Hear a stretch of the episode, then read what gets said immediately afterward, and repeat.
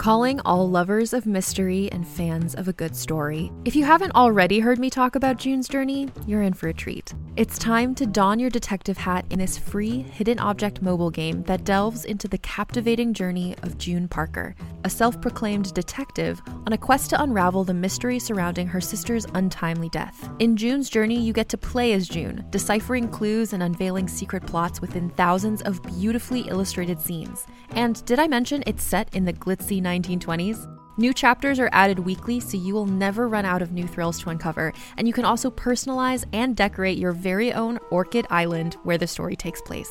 How sharp are your detective skills? Find out when you download June's Journey on your Android or iOS device, or play online via Facebook Games. Your detective journey awaits. Hey there, it's Rachel Ballinger, and I am thrilled to invite you to Rachel Uncensored, my podcast where I get real with my friends and celebrity guests, where we talk about all sorts of topics. From personal stories to hot button issues, we cover it all. New episodes drop every Wednesday, so make sure you tune in on Apple Podcasts, Spotify, or wherever you listen to podcasts. Trust me, you won't want to miss out on the fun and candid conversations we have here on Rachel Uncensored a former student just read my book and she said, it's so important that the book came after the friendship, not the other way around. You're right. You're right. Yeah. This book didn't come out until many years later. I didn't yeah. go into this. And a lot of people go into experiences with the idea of writing a book. That's what a lot of people do. It's all material, and that's not always bad. But I think it would have been exploitive if I'd gone into this. Yeah. With the idea, or even even five years ago, like oh wow maybe he'll ask me to you know witness his execution which he did i yeah. i didn't for complicated reasons but you know then you're after the writing experience rather than being a friend Good day, good people. My name is Brad King, and you are listening to the Downtown Writers Jam podcast.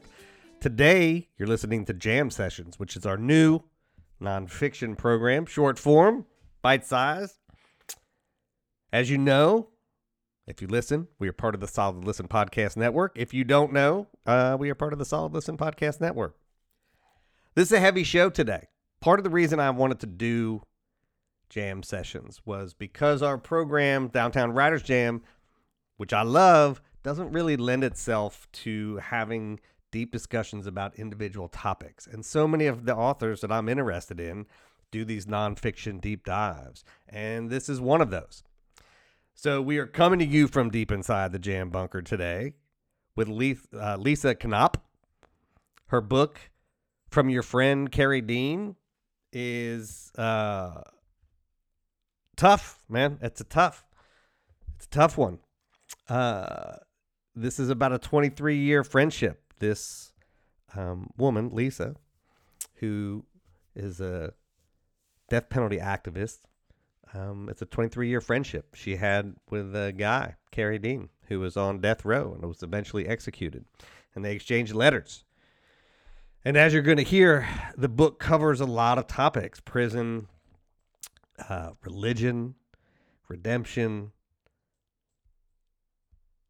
touches on all of the, you know, this guy murdered two people, touches on that, sort of all of the things that go into it.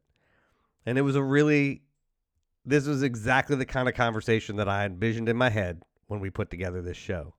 Now, Lisa is a professor of English at the University of Nebraska Omaha. Um, she teaches creative nonfiction. She has had uh, essays in a ton of journals. I could list them all. Uh, I will not. But they're big ones. Iowa Review, Creative Nonfiction, Prairie Schooner, Georgia Review. Like, that's just a few. Like, so she's this is her gig, man, and uh, we just got done with the conversation, and I'm a little bit flustered uh, because this is a topic that I uh, am sort of tangentially related to, right? Like I have lots of friends that do this kind of work. My graduate mentor works, uh, helps run the San Quentin newspaper.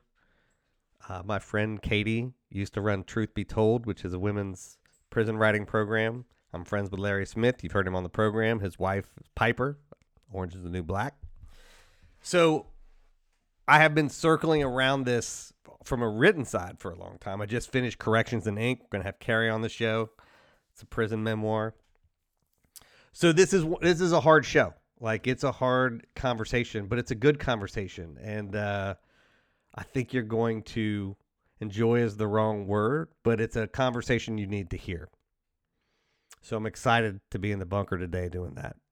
Before we get to it, real quick, uh, you know we do the jam every Wednesday. That's our hour long show. Jam sessions and the after party. Both of those come out on Mondays and Fridays. They all come out on this channel. Need you to leave us a review. Apple Podcast over at Facebook under the review tab on our Writers Jam page. Tell your friends about us. Man, that's the easiest way to help us spread the word. Our website's got all kind of goodness. Got the book reviews. We have the bookshop link where you can buy books, the monthly newsletter, the Apple Podcast subscription for all 12 of the solid listen programs, and you can join our Patreon for like a dollar or five bucks a month. Commercial free episodes, happy hours, bonus content. Uh, Nicole and Miles are cranking stuff out all the time. You don't want to miss any of that. But what we're doing right now is, I think, one of the reasons I love doing this show. Because we get to have conversations about topics that just don't take up a lot of headspace on our day to day lives but when they cross, like when you see something in the newspaper, you're like, oh shit, like that's really an important thing. And then, you know, a million other important things happen. So I'm super excited that uh, I get to sit down and do this. And I'm very happy that you have taken some time to stop by the bunker and spend time with us for this topic. And now, please sit back and give all of your attention to Lisa Knopp.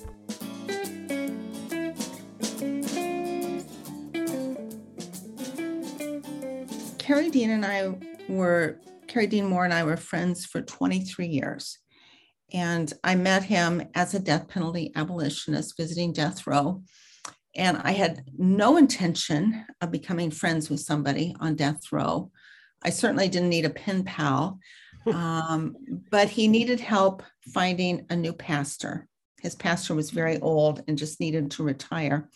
And in the process of helping him find some people from my own church who could visit regularly, um, he and I sent many letters to each other, and I was in. You know, I liked him, and how do you how do you stop something like this? So, um, when you say like this, what do you mean?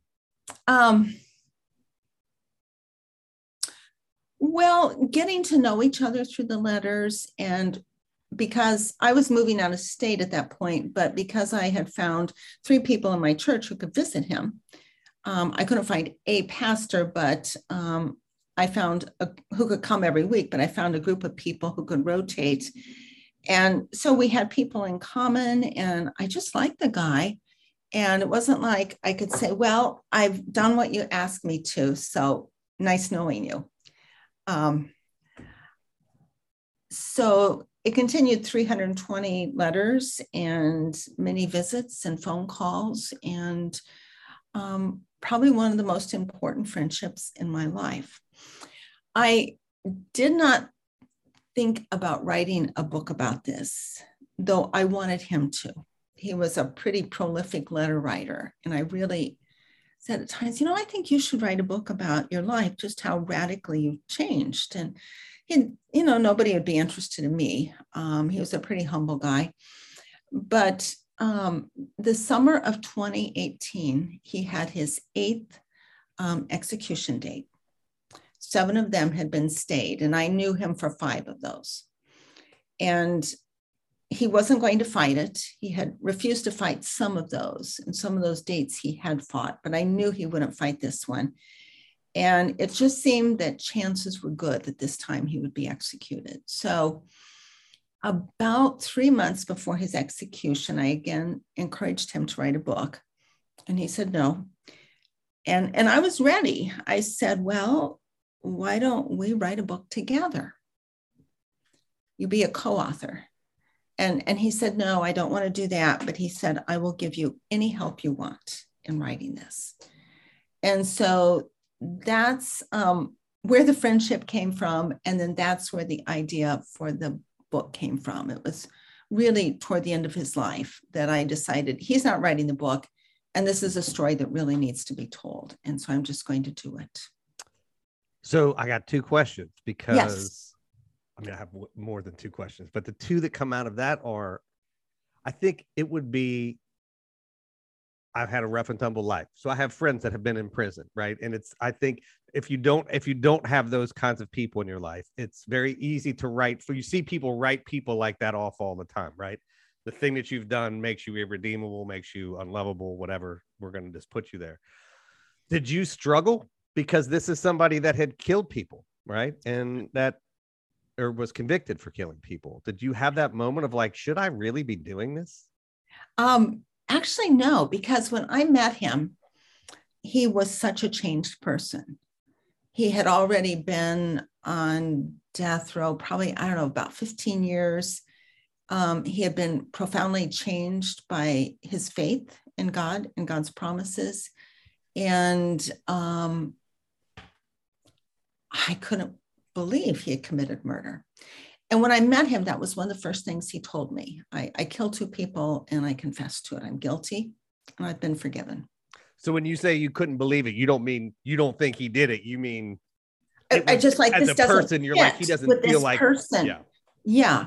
Um, yeah, yeah. He was he was um so self-reflective, um, so um humble and self-effacing and very generous to other people. And um, and I'm not the only person who said you just don't seem like a murderer to me. Sure. Um, I did read in the paper every once in a while a story would bubble up where I, I knew the faces of the people he had killed. And um, I, I just couldn't connect. And then um, that last summer of his life, I said, I have to write about the murders. You have to tell me about them. And he said, I'll tell you what I remember. And we mostly did that through letters. Yeah. I would write a question and, and he would write his answer. And um, I prefer doing it that way rather than talking in person. Um, it was a little uncomfortable because I think it was uncomfortable for him. He never, he always talked about the murders, but he didn't ever tell me how they had happened or why. Yeah. And that's that's the uncomfortable part. Yeah. And I wanted to go more with what he said than from the newspaper and from trial transcripts. Um, but we didn't finish it. You know, he was executed August 18th, and I there was so much I still needed from him. Yeah. Um, so I did read, I did rely on some newspaper reports. Sure. And I read he had a half brother he took along to one of the what the half brother the 14 year old half brother thought was going to be a robbery and was actually ended up killing somebody and i did read his transcripts but i never read carey dean's um, and so i pieced the murders together as well as i could and he told me as much as he could and and i when, when he died i knew there was more Sure. I mean, how could there not be? Right. Like yeah I, And I so- gotta. I mean, I don't. You know, I don't want to excuse those things, but, and I, I don't know if you touch on this in the book, but I am sort of one of those people that believe in a hundred years or two hundred years, we're going to look back on the way we incarcerate people, and the ways in which we don't deal with addiction and and true mental health, not the mental health stuff that you hear, right you know, sort of bandied about, but the actual traumas that shape people that do those things. Because I, I have to think what I've read about killing, unless you're a sociopath or a psychopath, which is a small, tiny percentage of the population, that is not a thing that people just do that's when right they're healthy and right. that's right So I have to think if he's not one of those people, which it sounds like he was not one of those small percentages, that reliving that is sort of untreated trauma. It must have been that's a good way to why put he it didn't Un- want to talk about it or write about it himself. yeah I don't know if that's trauma. true, but um and and again he spoke often about it um but not in detail yeah, And it's like letting steam out of a teapot. You sort of have even to. some of the events leading up to it that seemed kind of like turning points in his life that if there had been somebody there to intervene Yep. it would have gone in a different way i mean there one of those events he identified and spoke to me about it at two different times in his life and it wasn't until i heard it the second time that i thought this is when somebody could have stepped in and changed this and it Yeah. didn't happen Okay, we're going to take a real quick break and then we're going to come back and finish this discussion. Hey there, this is Justin Bartha. I made a funny new podcast, King of the Egg Cream. It has the greatest cast in the history of podcasts with actors like Lewis Black, I'm torn by my feelings for two women. Bobby Cannavale, You can eat it, or if someone hits you, you can put it on your cut. Melanie Lynskey, I wonder what these marvelous things are that look just like boiled chicken feet. Jason Ritter, I can break things and pick locks and kill people. Michael Stuhlbarg, The whole point is to inspire people that they should make themselves better. Ari Graynor, No, don't whet its appetite. What are you, an idiot? me, Justin Bartha, That's not just any egg cream, that's a Lemke's special. and all narrated by the hilarious Richard Kind. This is the story of Harry Dalowitz and how he rose from nothing to become New York's King of the Egg Cream. So if you like funny true stories, come listen to King of the Egg Cream, available wherever you get your podcasts. Okay, we're back. So you said that this was a story that you thought needed to be told, that you wanted to tell. But it would also be very difficult for this to be a book that argued against the death penalty. Because um, he confessed Yeah, right. That's what I mean. Like, I mean, he killed two people and he owned up to it his Yeah. whole life. Um, and he would agree that there are crimes that need punishments. And he wasn't totally opposed to the death penalty. He said that there are some crimes that call for that. I had several reasons for writing this book. Um, you know, one, I wanted to tell the story of a remarkable person. Um, he always reminded me of the biblical Joseph when he was in prison. He found ways to bloom there, right? He and he was elevated and, and became very trusted. And um, that was Carey Dean's story. He found ways to serve people in prison. And um, I admired that. And I admired the way he had changed he had very little education, but in prison, um, he read the Bible over and over and over and over and over and over again and did all of these study courses. And he wrote letters to all kinds of people, all kinds of smart people, like death penalty activists on very high level and um, state senators and all kinds of people. And um, I think was self educated. I want to tell his story. I also um, wanted to reveal circumstances in, in a penitentiary. Um, I believe in fair, just sentences served in humane facilities, circumstances. And that's not what a lot of people get. And I wanted to reveal that. And Nebraska has been one has been very, very excessive in its use of solitary confinement. And the Omaha World Herald in January reported that we have the fastest growing inmate population in the country. I can go on and on. Um, so I just wanted to reveal that through him, um, through his letters. He wrote a lot about solitary confinement. And then I had two other things, and these are just maybe personal issues for me as as a christian i'm very troubled by people who are very critical of christianity and don't know anything about it and Carey Dean and I were very different types of Christians. He was more evangelical. I'm more on the progressive end of it, liberal. Mm-hmm. and there were many things we disagreed on and many things that we did agree on. And I thought it was really important to illustrate these differences because Protestantism in America at this time and place is every bit as divided as our politics. Um, and and yet we were able to cross that divide an evangelical and a progressive a liberal and a democrat somebody with a 10th grade education somebody with a phd if we could be friends anybody could. And i think that's a story that america really needs right now that we can have very nourishing friendships with people who aren't like us. Um, so that was that was an important story that i wanted to put out there about friendships and understanding that christianity is not monolithic um, we tend to hear the loudest voice in the room which is the white evangelical nationalist and that doesn't represent me um, and many other people. So I had once I got into the writing, it was just there were just more and more things I wanted to do with it. But it, it started initially. I'm going to tell the story of a remarkable person.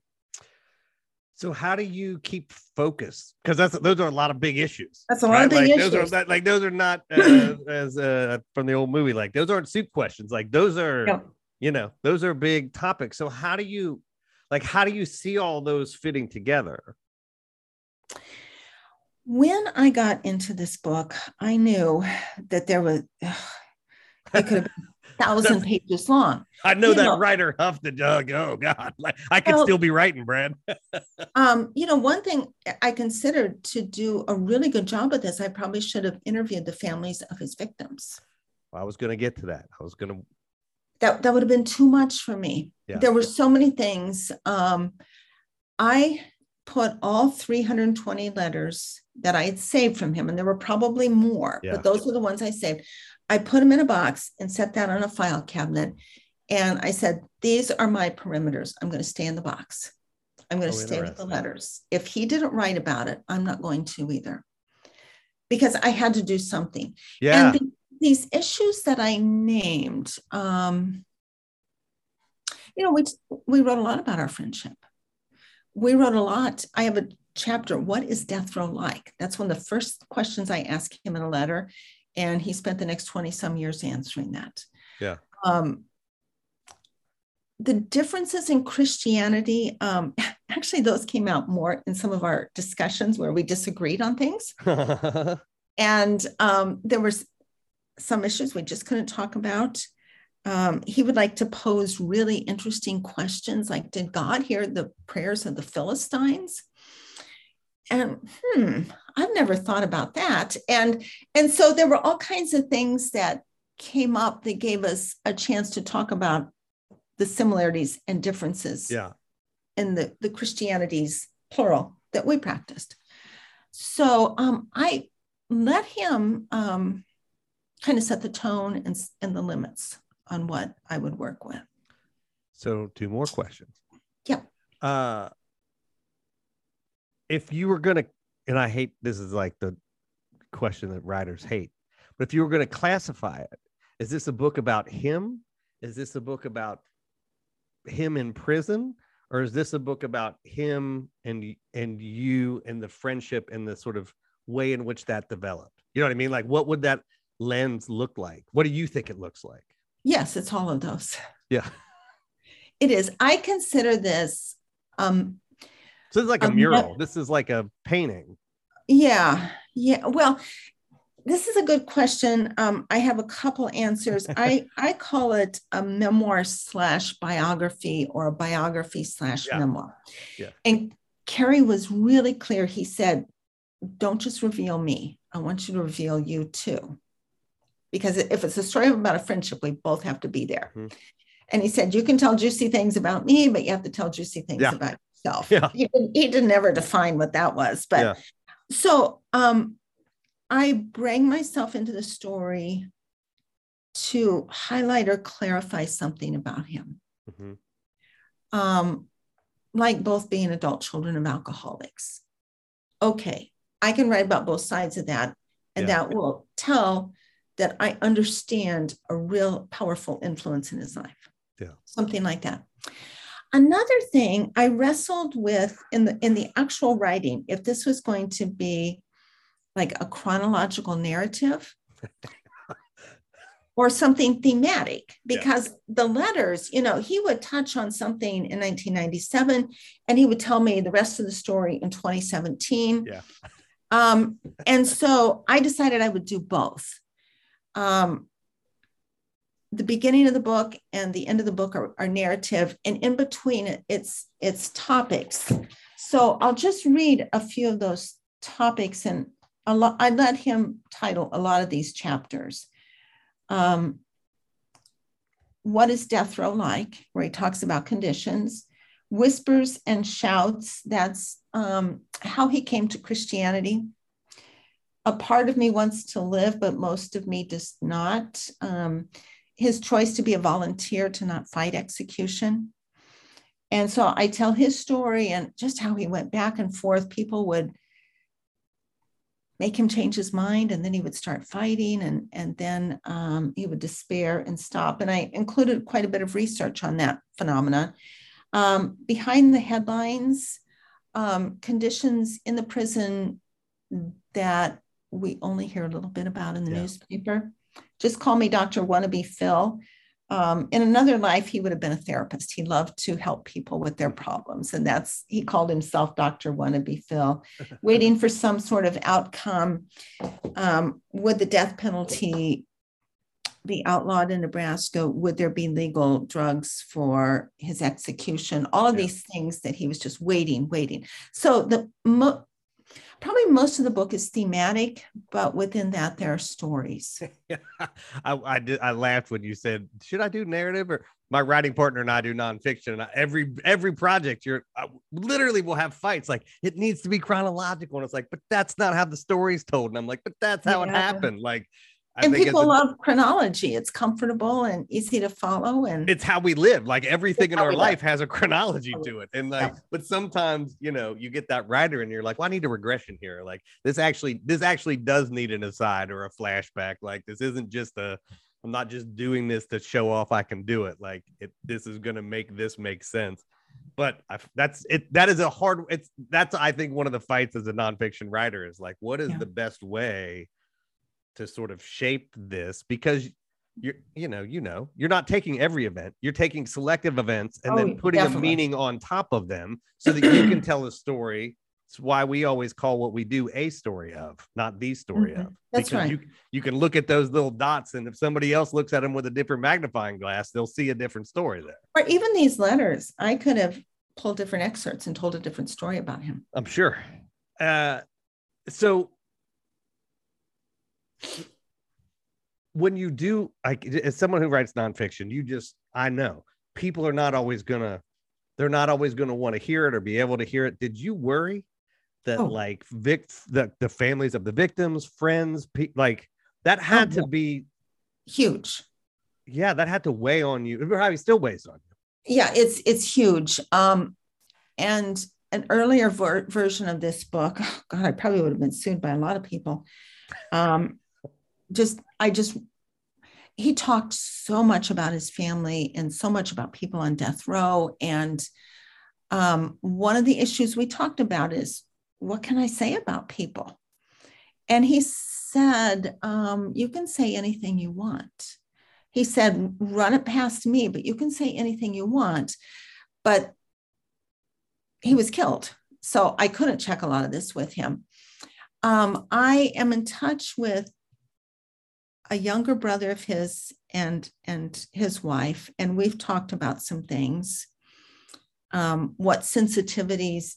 Carey Dean was from a very very large family, so we talked about that. The people on death row. I told him I would. Um, only write in detail about people who were already dead. I yeah. would not write about anyone living, even though I badly wanted to. Um, I just all these men have appeals. I'm just not going to go there. I would say he had a birthday dinner with food from the commissary with these three men, something like that. Yeah. Um, but I would not go into any detail. His family, I ended up pulling the names of everybody I could, um, except for three brothers. And I had two attorneys read this. But what about the victims and the and, and victims advocates and not not did you name them, but like was there a concern that you're like, look, I'm telling a story about this person who you think I mean, they went through this transformation, right? And like Right. there is a humanity to that. And this is, I think, the pull that all of us have, which is that is great that you did that, but you also did this other thing. And how do I, as a person, how do I rectify? You know what I mean? Like, how do I rectify that to say you get to change, but also you got to carry that ball with you? Well, okay, what I did in the book, um, I open with a prologue, and this is a couple of pages where I recount the murders in the most detached and distant Sure. way I can. And it's they went into this restaurant, they uh, two cab drivers were killed and called for a cab and just Yeah. and and what the sentence was. Um, I I wanted to start with that because when I told people what I was working on, the first thing they would ask me, the first thing anybody asked, what did he do? And I, I'm going to answer that right away. Oh, interesting. And then um, chapter three is called the rest of the story. And what I did, um, the August of the murders, what he did, what the victims were doing, what I was doing. The essay's in three parts. And the middle part about the family, um, I didn't talk to any of them. Um, I had, he gave me letters from the son of one of the victims. I would love to have used that, but I didn't. And then I was in contact with the grandson of another victim. Wow. But um, I, I took this purely from newspaper accounts. It is heavily documented. Um, the family members were interviewed many times over the years. And I was able to piece together a story um, that showed just how awful this was for them. Yeah. And then um, at the end, I quote from his letters about the murders. So I I hope That's that I have given them adequate coverage Yeah. because they are victims and um, their story has to be told, it has to be acknowledged. And um, yeah, what happened to them was absolutely awful. And so I tried to do justice, um, but to have interviewed them would have taken the book in a completely different place. And I just couldn't do it. Well, and I mean, as look, as a former journalist too, you also think like, well, do I even have the right? I mean, you know, part of you thinks like, well, I should give them the right to refuse, but also there's that other part, the human part, where you're like, well, I don't know if I'd want to email from somebody who I don't know that's writing a book that wants to. Yeah. Again, not a soup question, right? Like, tell me what your life has been like. That's like that's a Right, hard thing to do. Like, um, Um, so keeping it on the newspaper and, Yeah. and just documenting and you know years worth of interviews with them um, I, I think I was able to give the the point I wanted the readers to know that as as much as I loved this friend of mine, he had caused a horrible tragedy for many people. And I wanted to tell enough of the story that the reader would know that and not think I was shying away from it. Yeah. Yeah. I mean, you have to, right? Like, otherwise, it doesn't feel like an actual portrait of who he is. That's right. Like, and that's Yeah. the, that was what I guess the point of the question was, was like, we both have to allow people, and as humans, we want people to have redemption, right? We want them to be able to change and grow over life. And we always tell people, like, just look forward, keep, you know, don't think about the past. But the reality is, for a lot of us, whether it's a transgression like that or other transgressions where we've hurt people, like that ball does kind of have to follow you. You don't just get to say, well, I'm this way now. And so nothing Right. else matters. Otherwise, to me, the journey doesn't matter, right? The journey is can you do it with the ball behind you? Like that's the journey. And then at the execution, um, I mentioned the families Yeah. and even imagine what he might have thought. Um, one one of the two people, cab drivers, he killed in the process. Okay, I quit. I, I don't know. Those may have been his last words. And I, when Carey was on the table getting the lethal injection, like, did that cross his mind? Okay, I quit. Um, I just wanted to keep the, the victims present there Yeah. in some way. And um, and hearing that they did not want to be witnesses to this. They didn't want to be there with Carey's family and friends.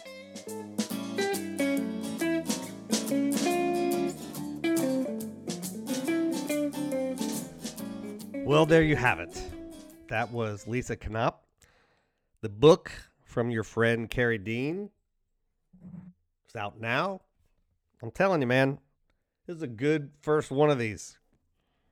And I hope that it's the first of many like this because there's just a lot of stuff out there that we need to carve space out in our lives to think about, to talk about. Um, and I know it always helps ground me back in reality. It's very easy to float through life. And sometimes I guess maybe you need that. But it's also good to have those moments where you can breathe and go, oh, yeah, like there's this other stuff going on and we need to really dig into it. And it's such a complex and complicated story. And I have feelings about it, right? Like I have feelings about whether the story should be told or not or whatever, but those are mine. And I'm really happy that uh, Lisa both wrote the book and came on the show to talk about it because uh, that's a gift, man. That's a gift when people create and do things and make you think. I hope you are surrounded by that kind of stuff every day. And if not, I hope you keep popping in the bunker, listen to us, and I hope we can do that for you. Before we get out of here, a couple reminders. Uh, if you like what you heard, man, tell us. Head over to Apple Podcasts and leave us a review. Head over to the Writers Jam Facebook page, leave us a review. Tell your friends about us. While you're at it, don't forget, we are part of the Solid Listen Podcast Network, and there's a whole bunch of other stuff on our network. There's 12 other shows, including the flagship Mother May I Sleep With podcast with host and our Solid Listen podcast queen, Molly McAleer. You can get commercial free episodes and early episodes either by subscribing to our Apple Podcast channel or the Patreon channel. You can find both of them at thewritersjam.com. And don't forget, uh, our jam, the Downtown Writers Jam, comes out every Wednesday. That's our hour long program. It's a deep dive into the lives of writers. It's always a lot of fun. And After Party and Jam Sessions comes out on Mondays and Fridays. It's all in the same channel. So the best way not to miss anything we do, subscribe wherever you're listening to the podcast right now. And remember, you can always catch us on Twitter and Instagram at The Writers Jam. Until the next time, I will see you around the internet.